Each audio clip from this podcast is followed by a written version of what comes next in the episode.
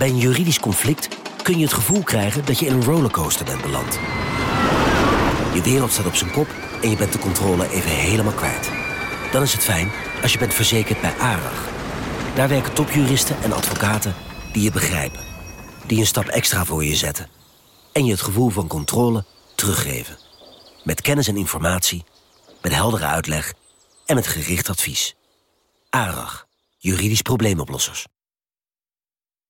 Wie reist met NS, reist net even anders. Wij reizen groen, zonder moeite te doen. Oh, zo kan je dus ook een dagje weg. En wij werken in stilte. In stilte? Nou ja, met oortjes dan. Oh. Zo gaan we iedere dag vooruit. Wij allemaal.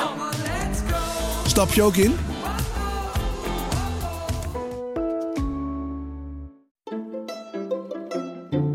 Welkom. Wij zijn Onbehaarde Apen. Dit is een podcast van NRC over wetenschap. En mijn naam is niet Lucas Brouwers, maar Gemma Venhuizen. Want Lucas is met vakantie. Is een vis heeft niet door dat hij in een vissenkom zit. Dus hij heeft niet door dat, dat de, zijn bewegingsruimte maar heel klein is. En als, je, zeg maar, als ik nou terugkijk naar vroeger, dan zat ik in een vissenkom en nu zit ik in de zee. En nu denk ik, what the fuck, iedereen zat al die tijd al in de zee.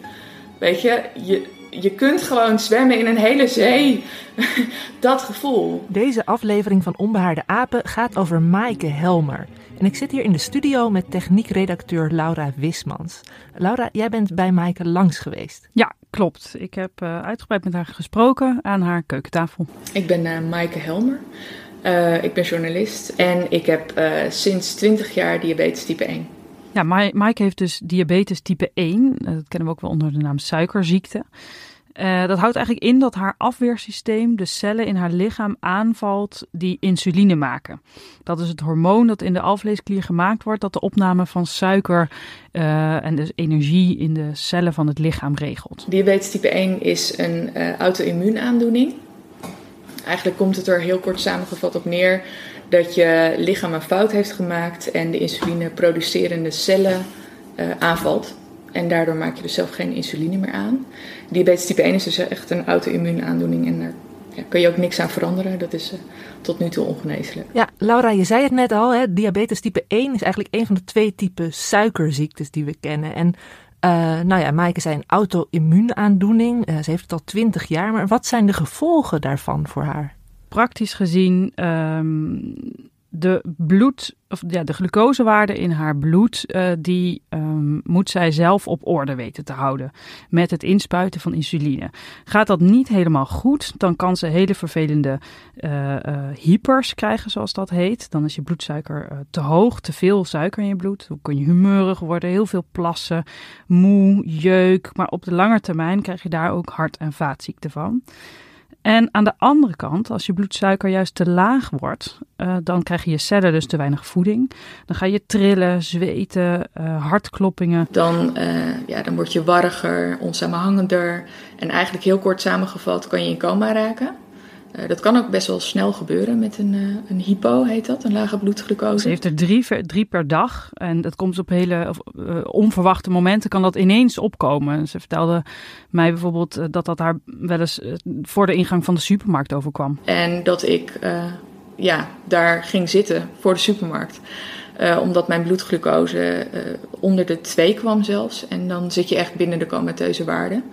En toen was het echt ja, hopen dat ik niet knock-out ga. Veel dextro uh, eten, suiker eten. In de praktijk komt het er dus op neer dat zij uh, vaker per dag dit heeft of kan hebben. En dus eigenlijk altijd in de ja, angst leeft dat ze misschien wel in een coma kan raken.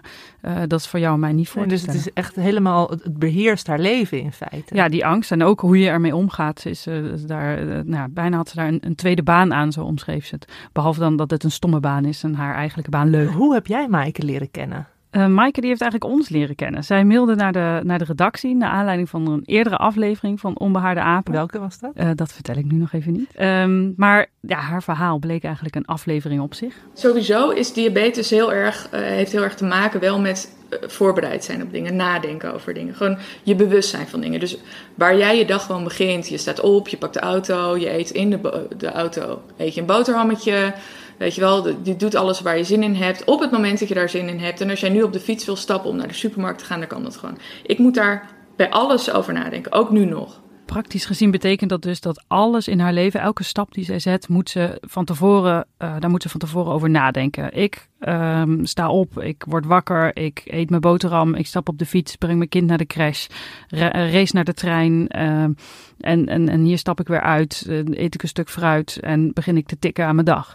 Of aan mijn, aan mijn stukken. En zij moet plannen wanneer ze eet of ook wat ze eet. Alles. Dus vanochtend stond ik op ik wist dat ik hier uh, om tien uur met jou dit interview had. Dat betekent dat ik um, uh, zorg dat ik ochtends wel wat eet, want ik moet mijn dochter naar school brengen. Uh, ik moet ook de tijdelijke streefwaarde instellen. Dat betekent dat ik mijn pomp richt op een hogere waarde, zodat ik geen hypo krijg. Dat moet ik doen ongeveer een uurtje voordat ik mijn dochter naar school breng. En dan daarna ga ik dan ontbijten. En dat moet ik dan doen ongeveer een uur voordat jij komt. En in de tussentijd niet te veel inspanningen, maar dan weet ik ook dat ik binnen een uur ongeveer op de juiste waarde zit voor het interview, zeg maar. En dat, ja, dat is voor mij zo normaal geworden om over dat soort dingen na te denken. Uh, ze heeft ook heel veel spullen nodig om, om met die uh, suikerziekte om te gaan. Uh, ze heeft meters nodig, een reserve infuusset. Um, een reserve insuline, een reserve ampul, een reserve reservoir voor de insuline. Dat is het reservoirtje gaat in de pomp reserve batterij voor mijn pomp. Uh, reserve, ik, ik, heb een meter altijd bij me, bloedglucosemeter. Want het kan zijn dat ik moet kalibreren terwijl ik ergens ben. Uh, en als ik langer weg ben, dan wordt dat pakket aanzienlijk veel groter. hey, en Laura, als je dat zo hoort, dat is echt wel een, een, enorme impact. Maar leven alle mensen met diabetes zo? Is het bij iedereen zo heftig? Naar schatting hebben in Nederland ongeveer 100.000 mensen diabetes type 1. Dat is waar we het hier over hebben. Uh, en die leven grotendeels inderdaad wel zo. Sommige mensen uh, ja, kunnen er makkelijker mee omgaan dan, dan anderen. Maar grofweg moeten die wel over al dit soort dingen inderdaad nadenken. En nog even goed om te, te benoemen misschien dat diabetes type 1 dus iets anders is dan diabetes type 2. Bij type 1 maakt je lichaam dus geen insuline aan. En bij uh, type 2 maakt je lichaam het wel aan, maar uh, je lichaam reageert daar niet meer goed op. Um, dus het kan zijn werk niet goed doen. En ook daardoor blijft er dan te veel suiker in je bloed. Is dat ook wat wel ouderdomssuiker wordt genoemd? Dat mensen het op hogere leeftijd krijgen? Ja, maar dat is niet meer de gangbare term. Maar wat, we, wat ja. velen nog wel onder die term kennen. En uh, qua verhouding weet je daar ook aantallen van? van uh, volgens mij, dat weet ik niet helemaal zeker. Maar volgens mij loopt dat in de miljoenen. Dus 100.000 mensen die dit uh, hebben. Ja, en type 2 is veel, veel groter. Ja. ja, veel meer. Ja, en Maaike die probeert dus eigenlijk, hè, we horen hoe ze haar leven inricht uh, rondom diabetes type 1, om gewoon wel uh, ja, normaal te kunnen leven, op vakantie te kunnen gaan. Maar wat weten we medisch gezien nou over diabetes type Nou, dat wilde ik natuurlijk ook weten. Um, dus na mijn gesprek met Maaike uh, ging ik ook praten met een arts, Henk-Jan Aanstoot van Diabeteskliniek Diabeter. Ik ben uh, Henk-Jan Aanstoot, ik ben 63 jaar, kinderarts en ik heb me eigenlijk sinds ja, jaren 80 bezig gehouden met met voornamelijk type 1 diabetes. Nou, hij is dus kinderarts nu en hij vertelde mij ook dat in de jaren 20 is ontdekt dat diabetes werd veroorzaakt door een tekort aan insuline. In de jaren 20 ontdekt, in de jaren 30 in de kliniek gekomen dat was eigenlijk het moment dat er dus ook gestart kon worden met onderzoek naar, oké, wat kunnen we hier dan uh, mee om, om het leven van diabetespatiënten te, te verbeteren. Tot dan toe was het nou, gewoon een doodvonnis.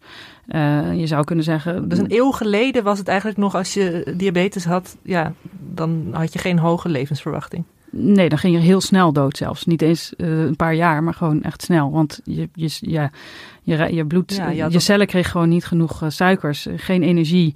Uh, dus ook je, ja, je raakte in die coma en je, je stierf. Ja. Zo. Toen ze dat eenmaal wisten, dat het insuline was die, die ja, de, de vervelende oorzaak hiervan was. Um, toen kon er echt ook, ook ja, gewerkt worden en, en onderzocht worden. Hoe kunnen we hier dan het beste mee omgaan? Uh, de eerste insuline werd geïsoleerd uit dieren, varkens. En dat gaf eigenlijk een insuline die je continu moest spuiten. Want in ons lichaam wordt insuline ook continu gemaakt. En de werkingsduur is niet uren, die is gewoon minuten. En daar werden natuurlijk trucjes voor bedacht aan die insuline. Die trucjes zorgden ervoor dat de insuline langer overdeed als je hem gespoten had. Nou, die zijn allemaal bedacht op trucs waarmee de insuline in het begin een paar keer per dag moest worden gegeven tot acht keer per dag. Daarna is het naar twee keer per dag gegaan. Toen mengde men de korte en de snelle insuline. ja, wat ik van hem hoorde, dus eh, er, worden best, zijn best wel wat omzwervingen gemaakt in het onderzoek naar de behandeling. Nou, in de jaren 60 werd volop onderzocht hoe de behandeling eenvoudiger kon. En gaandeweg werd, uh, ja, ze wilde dus naar twee keer uh, insuline spuiten per dag. Dat, en dan hoef je er niet de hele dag aan te denken. En, en hoe minder je mee bezig bent, hoe fijner was het idee. Maar gaandeweg werd ook duidelijk dat minder spuiten niet per se fijner was voor de patiënten. Want het, effect was uh, minder goed. Um, liever wilden ze eigenlijk de natuur nabootsen. Die het juist heel precies met kleine beetjes en, en kort op elkaar kon regelen. Um, dus ja, ja, vaker spuiten en misschien met verschillende typen insulines. Dat was waar, uh, ja, waar toen steeds meer uh, het onderzoek naartoe ging. Door die insuline veel beter te gaan verdelen door de dag. Want dat bleek toen, als je dus die ouderwetse methode, die al in de jaren 60 nieuw was, twee keer per dag spuiten, vergeleek met iemand die dat veel vaker deed, vier keer per dag, vijf keer per dag, of toen al de eerste pompen. Dan bleek dat die mensen een stuk minder complicaties kregen later. Dus toen werd gezegd: nee, we moeten niet naar simpele schema's, we moeten de natuur nadoen naar complexere schema's. Want hij zei net al, hè, van in, je, in je lichaam is het eigenlijk meer een kwestie van, van minuten dan van uren. Dat er insuline de hele tijd moet weer opnieuw uh, worden aangemaakt. Maar hoe gaat dat precies in je lichaam eraan toe met die bloedsuikerwaarde? Nou, er zijn ontzettend veel factoren uh, van invloed daarop. Uh, wat je eet hebben we al genoemd, wat je, hoeveel je beweegt, maar ook stress. dat wij net van tevoren hier een spannende opname hebben. Mijn bloedsuikers zijn nu waarschijnlijk anders dan toen ik vanmorgen opstond. maar ook de temperatuur buiten, of je zweet of niet. Allemaal dat soort dingen heeft daar allemaal invloed op. En het bijstellen daarvan gaat in je lichaam dus ook heel snel. Um, er wordt steeds opnieuw, we zijn de, de, de, de, de de B-cellen, de beta-cellen, die maken steeds uh, uh, continu eigenlijk insuline aan en kunnen dus heel snel reageren. Korte stootjes als je, um, uh, als je een beetje stress hebt bijvoorbeeld, of als je iets gaat eten, flinke stoten. dat mechanisme, dat proberen ze na te doen eigenlijk, of dus dat, dat ja, werd steeds meer geprobeerd om dat na te gaan doen, ook in de behandeling van diabetes type 1. Ja, dus het komt heel nauw hoe je bloedwaarde is. En insuline is dus degene, of is, is het hormoon dat daar uh, invloed op heeft. Um, die Henk-Jan Aanstoot die had een ja, hele mooie metafoor hiervoor. Zei hij, ja, stel je voor dat je op een bergweggetje rijdt. En die rechterkant is eigenlijk de, de bergrots waar je langs gamt en die steeds meer schade geeft. Het hoog zitten wat complicaties uitlokt. Daar is het uh, de kant van de, van de hyper, zeg maar. Je kan wel af en toe daaruit uh, van de baan afraken. Maar ja, als je dat heel vaak doet, dan heb je schade aan je auto. En aan de andere kant, als je uh, ja, de laagte inschiet, daar heb je die, de, de, afgrond, zeg maar. het is nog wel even een, een bermpje waar het heel hobbelig is. Maar als het echt misgaat, dan ja, kieper je gewoon met auto en al die berg af. Wat wij de hyporail noemen. Hè? Als je daar doorheen schiet, donder je het ravijn in en dan heb je een hoop gedonder. Dat is eigenlijk het spel wat een diabetes type 1 patiënt steeds aan het, aan het spelen is. Zorgen dat je met die auto goed op het bergweggetje blijft. Het liefst ook nog in de meest veilige baan. En die brandbreedte, um, ja, dat is, dat is tussen de uh, 4 en 10 millimol per liter um, um, bloed. Dus uh, glucose per liter bloed. Dat is waar, waar je met het spuiten van die insuline op, ja, op richt, zeg maar dus nou, in, de, jaren uh, eh, 60 en zo, dus heel veel uh, kennis opgedaan over, over insuline en over hoe dat, uh, welke korte en lange varianten je daar allemaal van had. Um, maar om daar echt goed mee, mee om te kunnen gaan, moet je dus eigenlijk ook beter kunnen meten wat gebeurt er in je bloed. En de technieken daarvoor, die verbeterden vanaf eind jaren 70 ook enorm. Tot in de jaren 70 van de vorige eeuw was dat in urine kijken, hoeveel suiker erin zat. Eind jaren 70, begin jaren 80 kwamen bloedstrips, waarmee je met een druppel bloed zelf thuis kon kijken hoe die waarde was. Uh, en die, die ontwikkeling heeft zich verder gezet naar sensoren zoals die cel zelf heeft.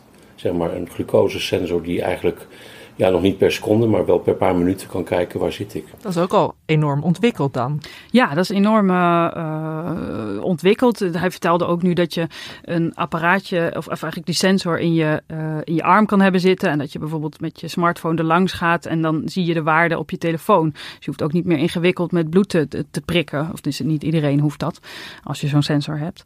Um, dus er zijn heel veel ontwikkelingen geweest. En Ja, de derde fase eigenlijk, uh, na meer inzicht in insuline en de betere meetmethode, is de derde fase dat het meten en de insulineafgifte aan elkaar gekoppeld zijn.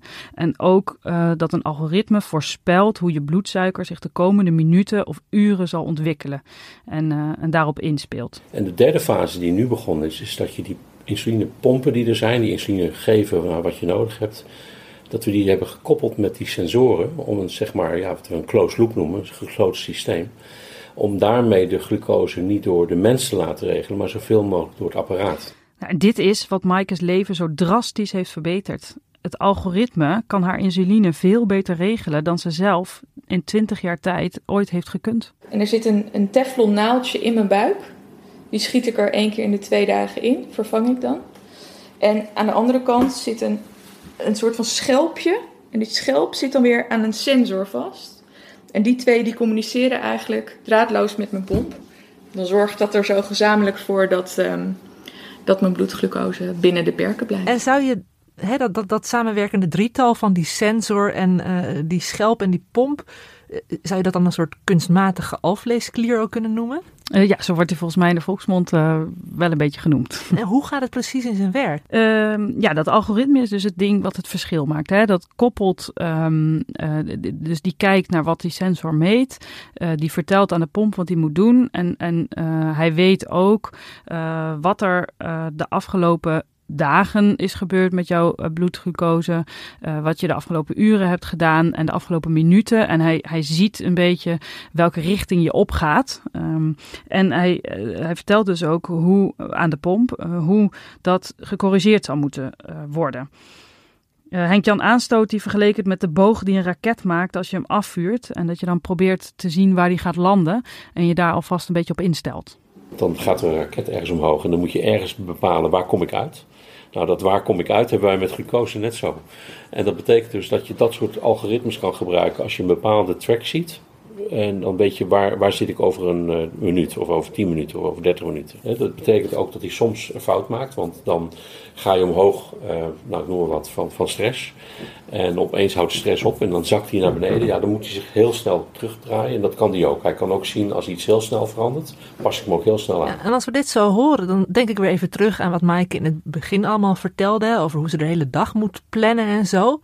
Maar betekent deze nieuwe generatie pomp, die slimme pomp met dat algoritme, eigenlijk dat je als patiënt helemaal niks meer hoeft te doen? Niet helemaal. Je hoeft veel minder te doen, maar je moet de pomp wel een beetje helpen. Je moet nog steeds aan je pomp vertellen dat je ineens flink gaat bewegen. Of hoeveel boterhammen je van plan bent te gaan eten. En dus hoeveel, eh, dat er ineens flink veel koolhydraten bij komen. Dat moet je hem wel nog vertellen. Dat, dat voer je in uh, op de pomp. En daar houdt hij dan ook rekening mee. Um, het is meer de, de, de veranderingen uh, tussendoor waar die, waar die goed op, uh, op kan inspelen. Dus je hoeft er niet de hele tijd mee bezig te zijn, maar vooral op een paar momenten. Nou, Mike heeft inmiddels trouwens haar tweede algoritmische pomp. De afgelopen tijd heeft ze meegedaan aan een trial naar een nieuwe versie van een pomp van Medtronic.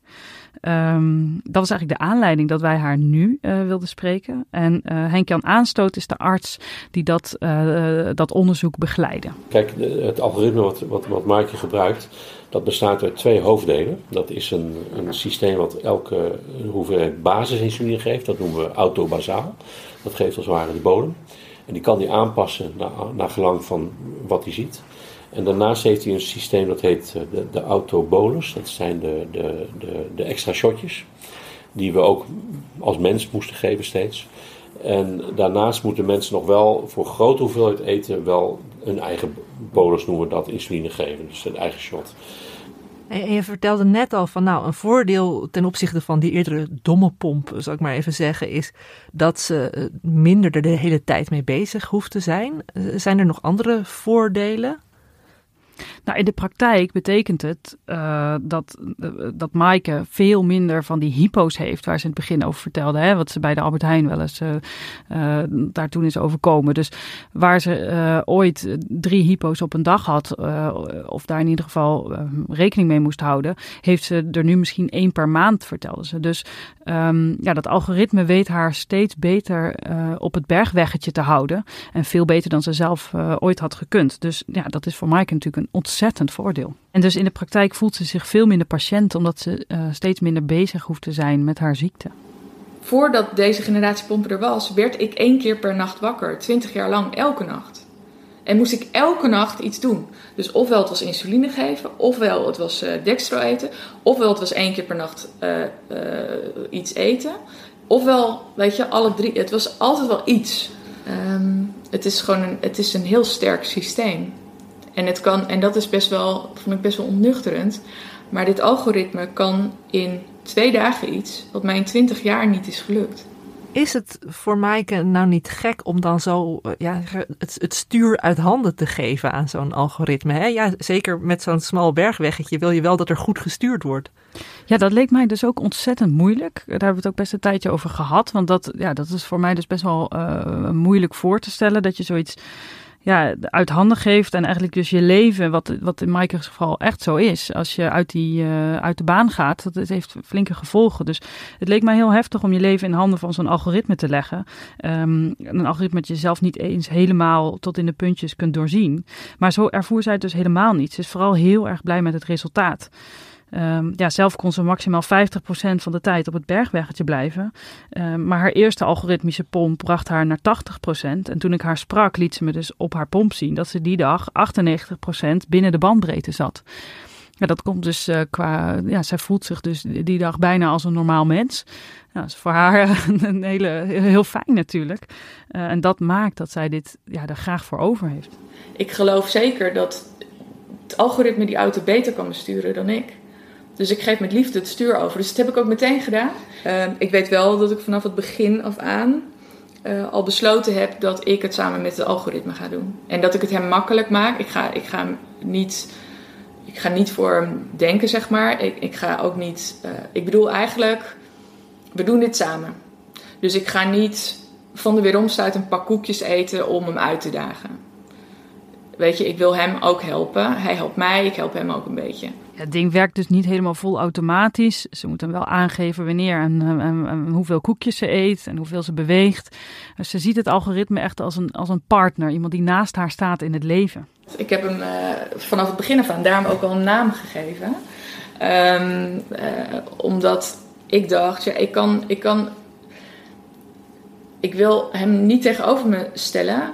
Um, en ik weet dat het een computer is. Weet je wel, het is niet zo dat ik hem personificeer of zo. Maar ik had wel zoiets van, nou ja, als ik dit dan toch met dat computertje moet doen, kan ik net goed een soort van naam geven. Uh, ik had hem uh, Pompie de Robedol genoemd. naar het, naar het, um, de serie uit de jaren tachtig.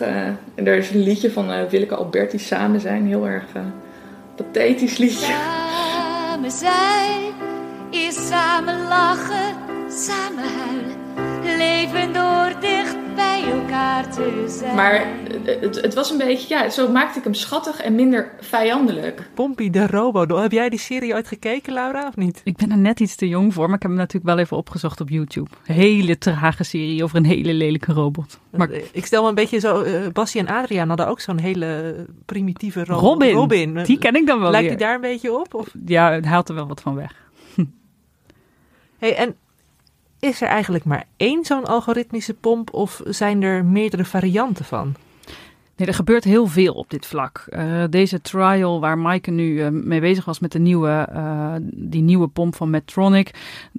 Henk-Jan Aanstoot noemde dit wel de top of the bill nu, maar er, er zijn veel meer van dit soort fabrikanten mee bezig. En die werken dan misschien weer net met wat andere sensoren of die pomp werkt wat anders. er is ook een, een Nederlands bedrijf die nu een, een, een, trial bezig is. nog wat eerder in het proces dan waar deze in zit, maar um, die werkt bijvoorbeeld met uh, twee hormonen, behalve insuline ook met glucagon. In Reda is dat. Uh, dus er gebeurt, er gebeurt veel. Ik, ik uh, vroeg aan, aan Henk-Jan Aanstoot gekscherend of er een wapenwetloop gaande is. Zei hij nou niet een wapenwetloop, maar wel een wedloop, ja. Is dit voor alle mensen met diabetes type 1 de oplossing? Um, nou, de meeste mensen kunnen hier zeker baat bij hebben. Uh, maar nou, Maaike noemde het een hele persoonlijke ziekte. En dat was ook wel wat Henk-Jan Aanstoot uh, omschreef. Dus is ook afhankelijk als jij dit zelf wil. Je moet het ook kunnen om je over te geven aan een algoritme. En ook willen bijvoorbeeld dat, nou dat zo'n algoritme allemaal gegevens over jou verzamelt. Dat, dat moet je wel, wel willen. En nou, wat ook wel heel opvallend is, is dat het ook wel uitmaakt nou, waar je aan gewend was met je ziekte voordat je um, deze pomp, uh, deze algoritmische pomp gaat gebruiken. Dat vond ik wel uh, nou, ook heel opvallend. Dus het kan zijn dat hij niet zo goed bij je past, omdat je twintig jaar lang zelf handmatig insuline hebt gespoten, of in ieder geval hebt gezegd wanneer je insuline wil krijgen. Terwijl als je hem van jongs af aan eigenlijk al bij je hebt, dan weet je niet anders. Dan weet je niet anders, nee. Dus, dus dat is het, verschil tussen wel en niet op je handen kunnen zitten en, en dat ding zijn werk uh, laten doen. Uh, dat is wel echt een verschil, deels een verschillende generatie, maar ook gewoon hoe je kunt vertrouwen en techniek los kan laten. Dus ja, het is niet voor iedereen uh, meteen plug and play. Zo is het niet, nee. En wat we nu ook zien is dat mensen die dus al heel vroeg met techniek beginnen, uh, zich uh, soms helemaal niet meer terugvinden in, in de patiënten die er verder nog zijn. Dus dat die mensen eigenlijk al in een nieuwe, ja, in een soort eredivisie van regeling zitten. Terwijl andere mensen nog moeten wennen aan dat systeem. Die staan met hun oren te klapperen als, als iemand zegt, ja ik zat heel hoog. Maar dat maken ze niet meer mee. Ja, hij vertelde ook een anekdote dat een, uh, elk jaar houden ze blijkbaar een nieuwjaarsborrel daar. Ik weet niet of dit jaar ook gaat gebeuren. Maar... Voor mensen met diabetes type 1. Ja, ja precies. En um, ja, hij, hij, bemerkte wel eens Babylonische spraakverwarring tussen, tussen patiënten of ouders van patiënten. Nou ja, dan gaan mensen zeggen, ja, zit jij nooit meer hoog? Nou, dat kan toch helemaal niet? Of dat, uh, dat zijn mensen die zeggen, ja, ik moest laatst wel naar het, uh, naar het team bellen. Waarom? Ja, ik zat op 12. Nou, 12 is helemaal niet hoog. Maar voor iemand die die techniek kent, is dat zo van... Ja, ik kreeg de, de waarde niet omlaag. Ik moest wat gaan doen. En uh, ik ben, ben maar naar de spoedlijn gaan bellen. Want ja, ik zat al tijden op, op 12. Terwijl die andere mensen denken, ja, 12 jongens, daar begint ons probleem pas. dus is eigenlijk als je eenmaal gewend bent aan die super slimme pomp, hè, die, die je op dat bergweggetje houdt, dan uh, raak je misschien sneller in paniek als de waarden af gaan wijken. Ja, dat zie je inderdaad ook wel gebeuren. En dan ga je misschien weer ingrijpen en dan raakt het algoritme helemaal uit uh, de kluts kwijt. Uh, dus ja, dat zijn inderdaad wel uh, verschillen in aanpak. En Laura, wordt er nou nog veel gewerkt aan verbetering of is dit as good as it gets? Nee, dit is flink in, in, uh, ja, in ontwikkeling eigenlijk. Je ziet het dus ook aan dat, dat bij veel bedrijven nu veel gebeurt. Uh, er zijn zelfs uh, zelfklussers thuis die, die aan, hun, aan hun eigen algoritme klussen om, om het precies weer aan te passen aan hoe zij, hoe zij zelf leven. iemand die een nachtdienst heeft, daar gaat het misschien ook weer anders bij. en die denkt, oh, daar kan mijn, ik kan mijn algoritme wel zo aanpassen dat die beter werkt voor precies mijn situatie. Uh, dat zijn dingen die, die gebeuren. Maar ondertussen, mm, ja, de algoritmes moeten eigenlijk vooral slimmer gaan meten nog. Um, dus misschien ook behalve alleen het glucose meten wat nu gebeurt. Dus ook andere leefstijlfactoren erin doen. Ik noemde net al dat bijvoorbeeld stress uh, en, en, en temperatuur en zo ook invloed heeft op je bloedwaarde. Um, nou, je kunt misschien ook wel uh, uh, hoe heet dat, hartkloppingen gaan meten of hoeveel je zweet. Die sensor kan misschien kan steeds slimmer worden. Uh, de verwachting is wel dat dat gewoon nog verder verfijnt, nog verder verbetert. Ja, en er zijn natuurlijk ook allemaal slimme apps tegenwoordig, hè, die uh, je slaap meten en je hartslag en zo. Kun je dat niet op de een of andere manier nog combineren dan met elkaar? Ja, precies, dat soort dingen. Ik denk dat, uh, nou ja, er is volgens mij nu niet een concreet voorbeeld van die dat uh, al doet. Maar ja, de, deze gedachte is natuurlijk uh, logisch, ja. En dan denk ik meteen aan apps. En dan is bij mij een stemmetje in mijn achterhoofd dat vraagt van... is het dan ook te hacken? Hoe veilig is het nou eigenlijk, zo'n zo algoritme? Ja, dat is altijd... Uh, bij pacemakers wordt dat ook wel eens als een, uh, ja, als een risico genoemd ja, het kan altijd, alles wat elektronisch is, kan in principe gehackt worden. Dit ding stuurt uh, data naar je, naar je telefoon en dat weer door naar het ziekenhuis. Uh, daar is vast iets in, uh, in te verzinnen. Um, maar in principe gaat ja, de communicatie wel in een closed loop tussen de sensor en de pomp. Je ja, zou dus dan die sensor, internet ja, er zit vast ergens een internetverbinding bij, omdat uiteindelijk de data dus wel naar, naar je telefoon en naar het ziekenhuis gaat. Dus er is vast een route. Um, ja, het is een kwestie van leven of dood, dus dit moet absoluut goed worden beveiligd, ja. ja. En zijn er nog andere uitdagingen? Nou, dat vond ik ook wel interessant. Daar heb ik het uiteraard ook over gehad met, uh, met Henk-Jan Aanstoot. En hij zei, ja, eigenlijk best wel basale dingen die ook nog beter moeten eigenlijk. Uh, bijvoorbeeld die slangetjes die in je lijf gaan, waar Maaike ook over vertelde. En de pleisters waarmee die vastzitten, die kunnen soms ja, bijna brandwonden veroorzaken op je lijf. Uh, daar wordt ook nog veel uh, slimmigheid van verwacht. En een hele belangrijke die nog gebeuren moet, is, ehm, zijn die, die slangetjes. Je hebt een slangetje met insuline wat om de drie dagen vervangen moet worden, want je lichaam houdt niet van slangetjes. Een sensor kan wel 7 tot 14 dagen mee, want daar, daar loopt geen vloeistof door. Maar we hebben nog wel iets nodig waardoor uh, we slimme technieken gebruiken, waardoor het lichaam makkelijker omgaat met dit soort dingen. Jij noemde net ook al even hè, dat, dat Mike eigenlijk soms uh, wel op 98% van, van de tijd op, de, op dat weggetje zit. Dus dat, dat, dat het bijna nooit meer fout gaat. Stel nou dat al deze uitdagingen ook goed op te lossen zijn. Is dat dan de heilige graal voor de behandeling van diabetes type 1? Hebben we dan bereikt? Is iedereen. Uh... Nou ja, ja, dat is eigenlijk wel de. Uh, ja, Henk-Jan Aansloot noemde het op een gegeven moment dat we richting technische genezing uh, kwamen. Um, dat betekent niet dat je er vanaf komt, maar dat je wel ervoor kan zorgen dat zonder dat je er, voortdurend mee bezig moet zijn, je glucosewaarden normaal zijn. En dat je dus eigenlijk kunt leven en je ook voelt als een normaal mens. we zitten nu op 80 procent, nou ja, Mike soms 100 procent timing range tussen die 4 en die 10, dat is die range. Als we die range nog wat kunnen verscherpen, dan komen we al aardig in de buurt.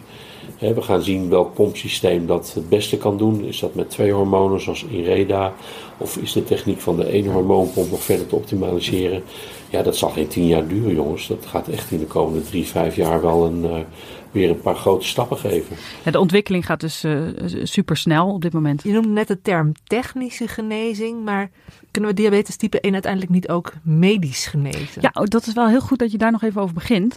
Um, want uh, ja, er wordt natuurlijk ook heel veel onderzoek gedaan aan die hele andere kant van het spectrum uh, van deze ziekte. Dus kunnen we niet zorgen dat de afweer uh, die die beta-cellen aanvalt, die insuline produceren, kunnen we, die niet, kunnen we dat niet stoppen, dat proces van aanvallen? En ook kunnen we die cellen um, die insuline produceren dan wel weer aan de gang krijgen. Dus aan die kant wordt er zeker ook heel hard gewerkt. Um, nou, daar moeten we misschien een andere aflevering een keer over hebben. Ja, want voor nu ben ik nog wel benieuwd van hoe voelt Maaike zich nu? Je zei net al van ze is aan de tweede uh, algoritmische pomp bezig. Uh, hoe werkt die voor haar? Heel erg uh, goed dus. Um, zij heeft Pompie de Robodol ingeruild voor ja, die sterkere pomp. Die echt helemaal zo'n mannetje staat, zei ze. Ze heeft hem ook Shaft genoemd. Hij is stoerder dan Pompie. Um, maar ze wilde is Shaft ook, ook een ro robotfiguur? Ja, volgens mij wel. maar ze wil in ieder geval nooit meer terug. En, en ons gesprek eindigde in een wat filosofische hoek. Um, want ja, naarmate die pomp steeds beter wordt en zij dus steeds minder hypo's heeft, steeds minder bang hoeft te zijn om, om nou, misschien wel in een coma te, te geraken, uh, dat maakt haar ook wel afhankelijk van die pomp. Als ze, zich terug, als ze terug moet naar handbediening, ja, bij de gedachte alleen al uh, wordt ze echt doodongelukkig. Dan zal ze zich veel, veel en veel slechter gaan voelen en dat, dat beseft ze wel. Um, dus die afhankelijkheid, dat is wel uh, ja, een heel interessant thema ook. Ik kan niet meer terug. Ik zei net, hè, als ik een, um, uh, nu een hypo krijg, dan, dan dat, dat hakt er heel erg in. Um, en ik zit nu heel dicht bij een leven zonder diabetes type 1. En um, ik kan alleen al niet meer terug, omdat ik zo dat zie ik nu, wat ik al eerder zei. Hè? Ik voel me geen patiënt, maar mijn referentiekader, als ik nu kijk naar het referentiekader wat ik eerder had, ja, vind ik dat best wel verdrietig. Ik heb het allemaal wel gecheft en zo, maar als ik terugkijk wat mijn levenskwaliteit was, is dat best wel heftig. Je vroeg, vind je het vervelend om totaal afhankelijk te zijn van het algoritme? Uh, en nee, ik geef me daar echt volledig aan over mijn grootste angst is dat, um, de, dat ik dit niet zou kunnen doen. Begrijp je? Omdat, dat, nou ja, omdat mijn leven is, omdat ik nu een, een zo goed als normaal leven leid. En ik zou best wel, stel je voor, er breekt een oorlog uit en er, alles valt in elkaar en er is nog een pandemie en weet ik veel. Natuurlijk, alles kan. Maar um, het zou, ik zou het verschrikkelijk vinden, ja, dat wel. En eigenlijk wat Maaike hier zegt, dat doet me ook weer terugdenken aan dat eerste fragment. Hè? Eh, Maaike die, die heeft nu die zee om zich heen ervaren en ze wil gewoon nooit meer terug naar die vissenkom. Je kunt het er niet aandoen om terug die vissenkom in te gaan. Nee, Nee. ja. dus laten we hopen dat chef goed zijn werk blijft doen. En daarmee zijn we aan het einde gekomen van deze aflevering van Onbehaarde Apen. Maaike Helmer en Henk-Jan Aanstoot, als jullie luisteren, ontzettend bedankt voor jullie medewerking. Laura Wismans natuurlijk ook bedankt. En voor de productie wil ik graag Mirjam van Zuidam en Kim Kabbedijk bedanken. Volgende week zijn we er natuurlijk weer. Dan is Lucas helemaal uitgerust terug van vakantie. Mocht je ons in de tussentijd nou ontzettend missen, dan kun je ons natuurlijk altijd volgen op Facebook of op Twitter. En eh, als je een hele goede tip hebt voor de podcast, dan horen we dat ook graag. Voor nu bedankt voor het luisteren en tot volgende week.